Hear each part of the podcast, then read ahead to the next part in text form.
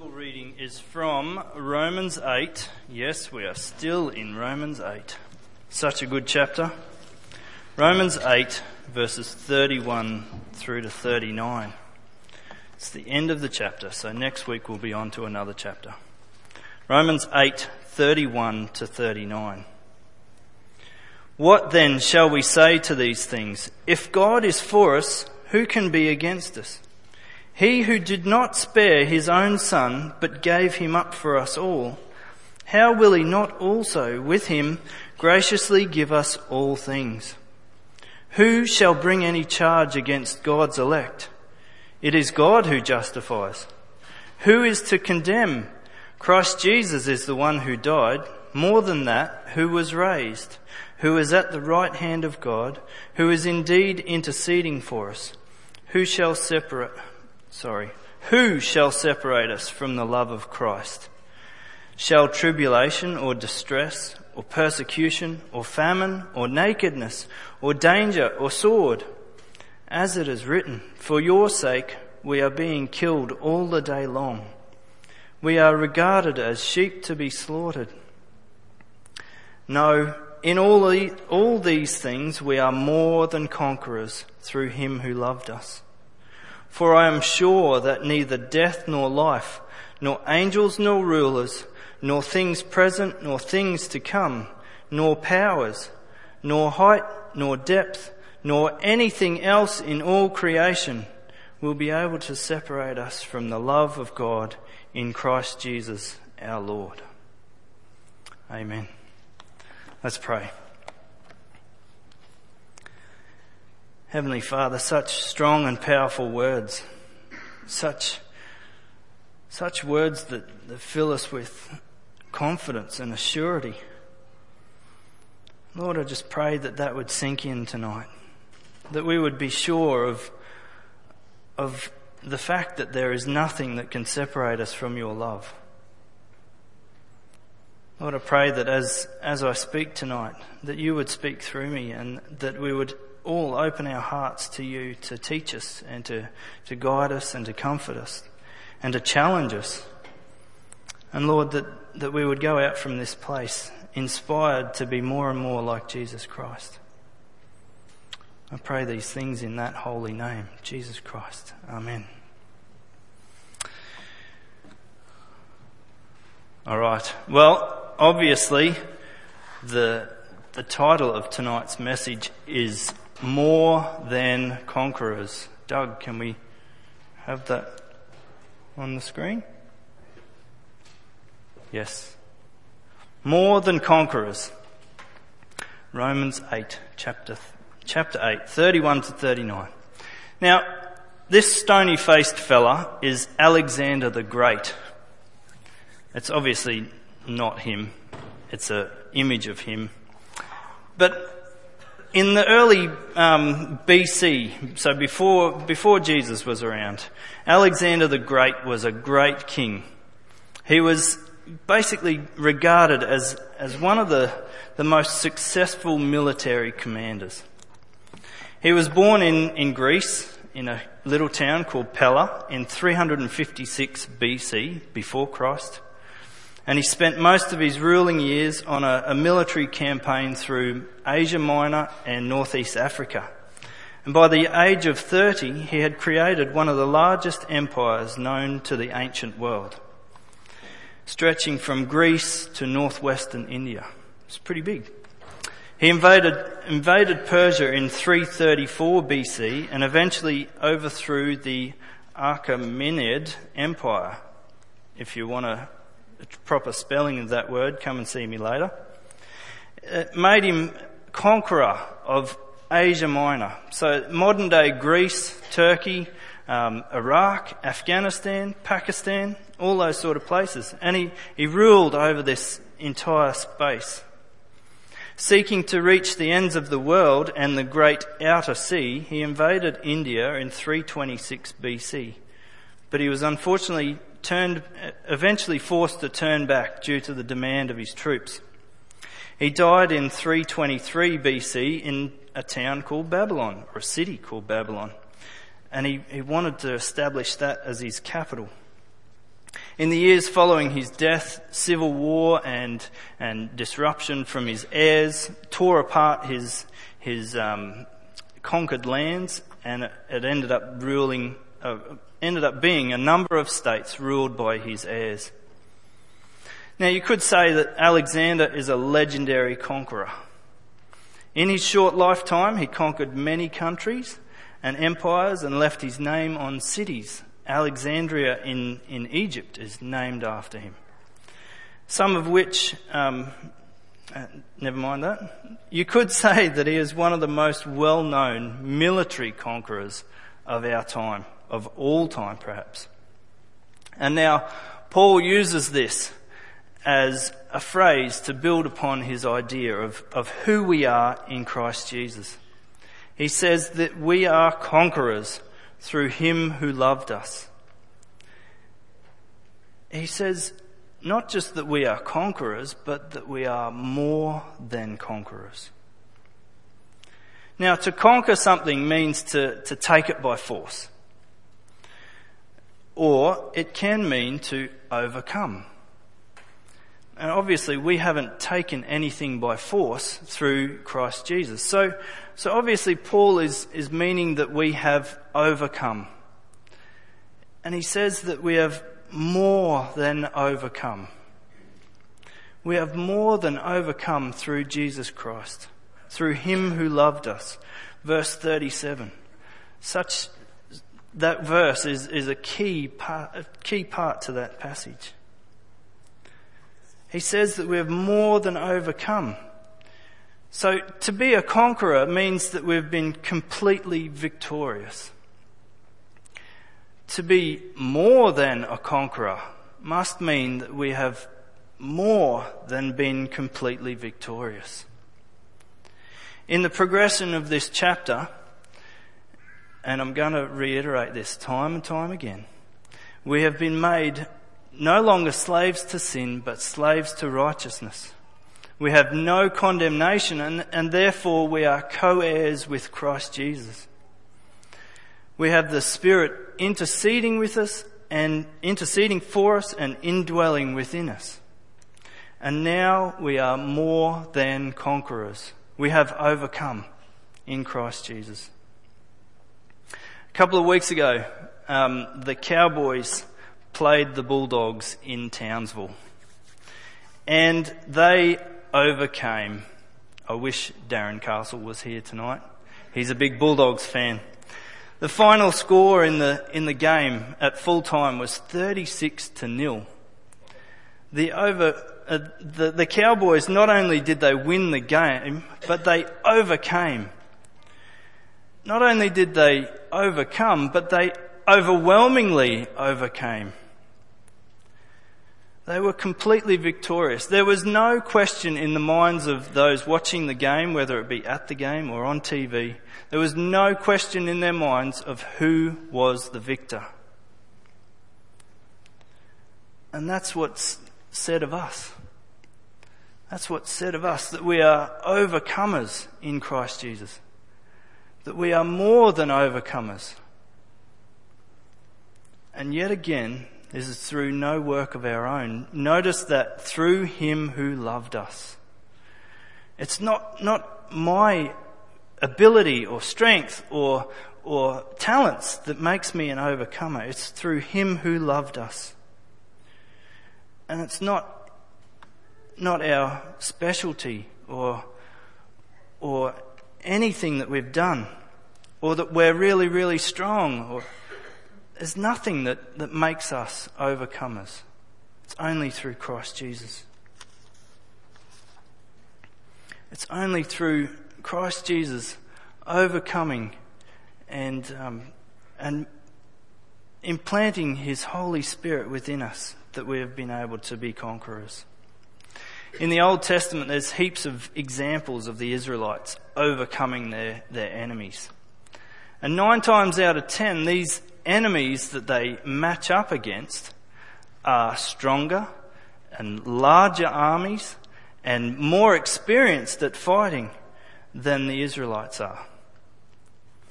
They don't match up for, for size and ability and, and experience. But yet they always overcame when God was with them. God fought for them and, and all they had to do was trust them, and trust Him. And now Paul says that God has done that for us as well. The reason that we have not, that we have been able to overcome is because God did not spare His own Son. Have a look at verses 31 through to 35 with me. Verses 31 through to 35. What then shall we say to these things? If God is for us, who can be against us? He who did not spare his own son, but gave him up for us all, how will he not also with him graciously give us all things? Who shall bring any charge against God's elect? It is God who justifies. Who is to condemn? Christ Jesus is the one who died, who more than that was raised to life, who is at the right hand of God, who is indeed interceding for us. Who shall separate us from the love of Christ? Shall tribulation or distress or persecution or famine or nakedness or danger or sword? God gave up his own son for us while we were still sinners. It shows a real great picture of God's graciousness towards us. Romans 5 6 is, is one of my favourite verses. For while we were still weak, at the right time, Christ died for the ungodly. So not only did God spare his own son for, for people who, who may have been um, good, no, quite the opposite. He, he spared his own son for people who are not good, people who are ungodly. And exactly the right time throughout history, God gave up his son at the time when one of the cruelest deaths was, was practiced in the Roman Empire. At the right time in history, God gave up his son for the purpose of saving us and to re- reveal his glory to us. And now Paul is saying that if God can do that while we're ungodly, how much more now that we are made right in God's eyes and that we are indwelt with the Holy Spirit and that we are children of God and co-heirs with Christ, how much more can He do for us? let me put it in my own words. If, if God is able to pour out love on ungodly people, what sort of love and what sort of favour will He give to people who are, are saved by the blood of Jesus? Who have been brought into a right standing with the, with the Father? Who have, have been made to indwell with the Holy Spirit? the kind of love that God can pour out on these people is a, is a kind of love that cannot be separated by anything. It's the kind of love that God can give to people who are now considered His chosen ones, His people. Look at verse 38 and 39. For I am sure that neither death nor life, nor angels, nor rulers, nor things nor things to come sorry nor angels nor rulers nor things present nor things to come nor powers nor height nor depth nor anything else in all creation will be able to separate us from the love of, of God in Christ Jesus our Lord. Paul is saying that there's nothing that can separate us from that love. Look at how he uses opposites to explain that, that nothing can separate us from God's love. There's, there's life on one hand and there's death on the other. Two extremes. Angels, hev- heavenly beings, rulers, earthly beings who, who rule after kingdoms, rule over kingdoms. Things now, things in the future. Height, depth. So height, depth and anything else that he says, anything else in all creation, anything else that I can't think of. There's nothing that can separate us from the love of God in Christ Jesus our Lord. There's nothing on earth below or in heaven above. There's nothing 360 degrees around us. Nothing that can separate us from the love of God in Christ Jesus. I've repeated myself intentionally. There's nothing that's outside of us that can separate us from the love of God. There is only one thing that can separate us from the love of God, and that's ourselves. If we choose to, to walk away or, or to distance ourselves from God, then we can gradually separate ourselves from the love of God in Christ Jesus.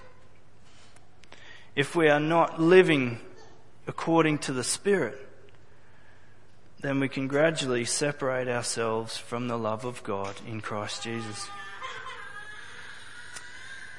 Have you ever heard of the, the term or, or the, the idea of electromagnets? They are strong electrical magnets, hence the term electromagnets. They are metal, pieces of metal that have been wound up with electrical currents. And they're used in scrap metal yards. There's some in those um, speakers there. They're used in audio speakers. They're used in doorbells. Pretty cool little things. But while this metal is magnetized, while the electricity is flowing through it, the things that are attached to it are inseparable. So you can't pry those things off of the, the, um, the electromagnets. I said they're used in scrap metal yards. So these things can, can pick up whole cars. So they're very, very, very strong. But yet when the electricity's turned off, when it's, when it's not flowing through it, it's just a hunk of metal. It doesn't work. So it's similar with us. While the electricity of a relationship example, living by the Spirit, is turned on, then there's nothing that can separate us from the love of God in Christ Jesus. But when that electricity stops flowing, or, or we put blockers in the way, or we turn off the switch entirely, then there's, there's no strength in our magnetism. We're just like the magnet, we're just nothing.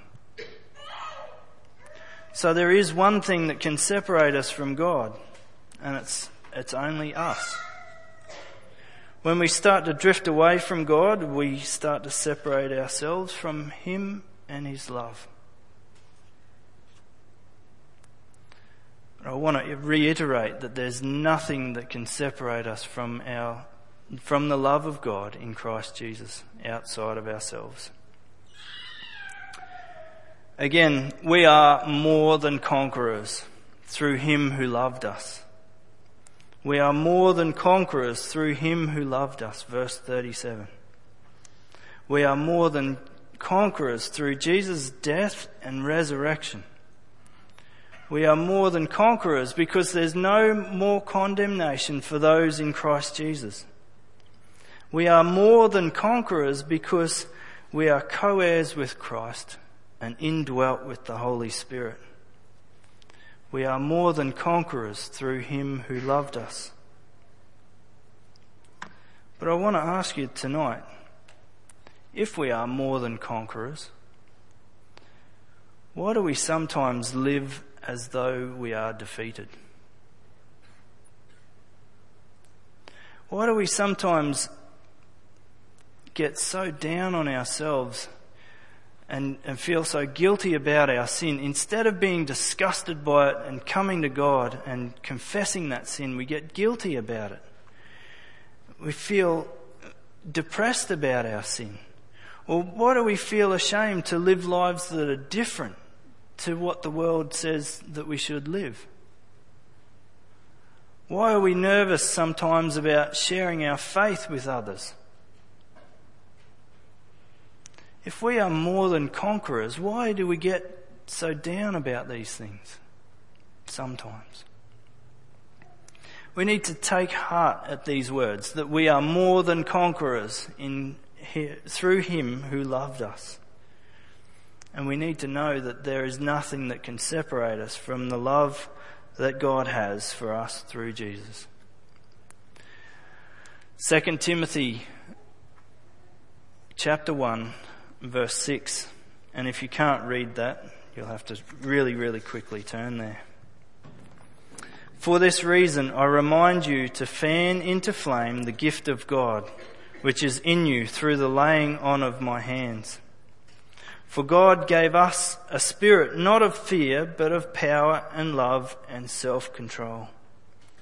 Therefore, do not be ashamed of the testimony about our Lord, nor me, nor of me, his prisoner, but share in the suffering for the gospel by the power of God who saved us and called us to a holy calling, not because of our works, but because of his own purpose and grace, which he gave us in Christ Jesus before the ages began, and which now has been manifested through the appearing of our Saviour, Christ Jesus, who abolished death and brought life and immortality to light through the gospel. You see, folks, I forgot to move on in my slide. Folks, Paul is sure that there is nothing that can separate us from the love that God has for us in Christ Jesus.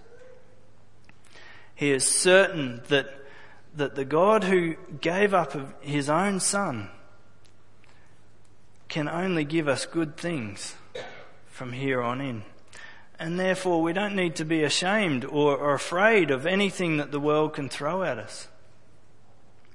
He's sure of the love that God has for us. If God can do this for us while we were still sinners, if God can give His own Son and resurrect Him from the dead, how much more can He do for those people who are called by His name?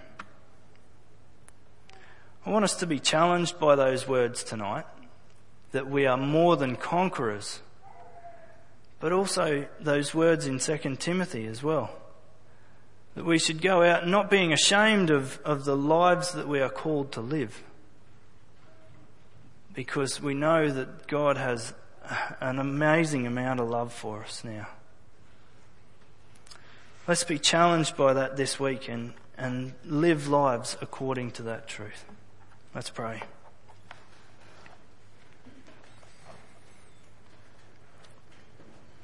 Father God, I just, just want to thank you for the love that you have for us in Christ Jesus.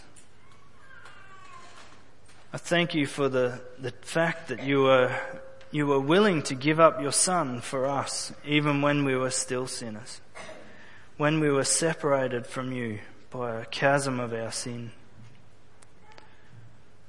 And Lord, help us to grasp hold of the fact that, that now that we are saved by your name, redeemed by your blood, now that we are these things, now that we are more than conquerors through him who loved us, help us to live lives that, that stand on that truth with confidence. Help us to not be ashamed of the message of your Son.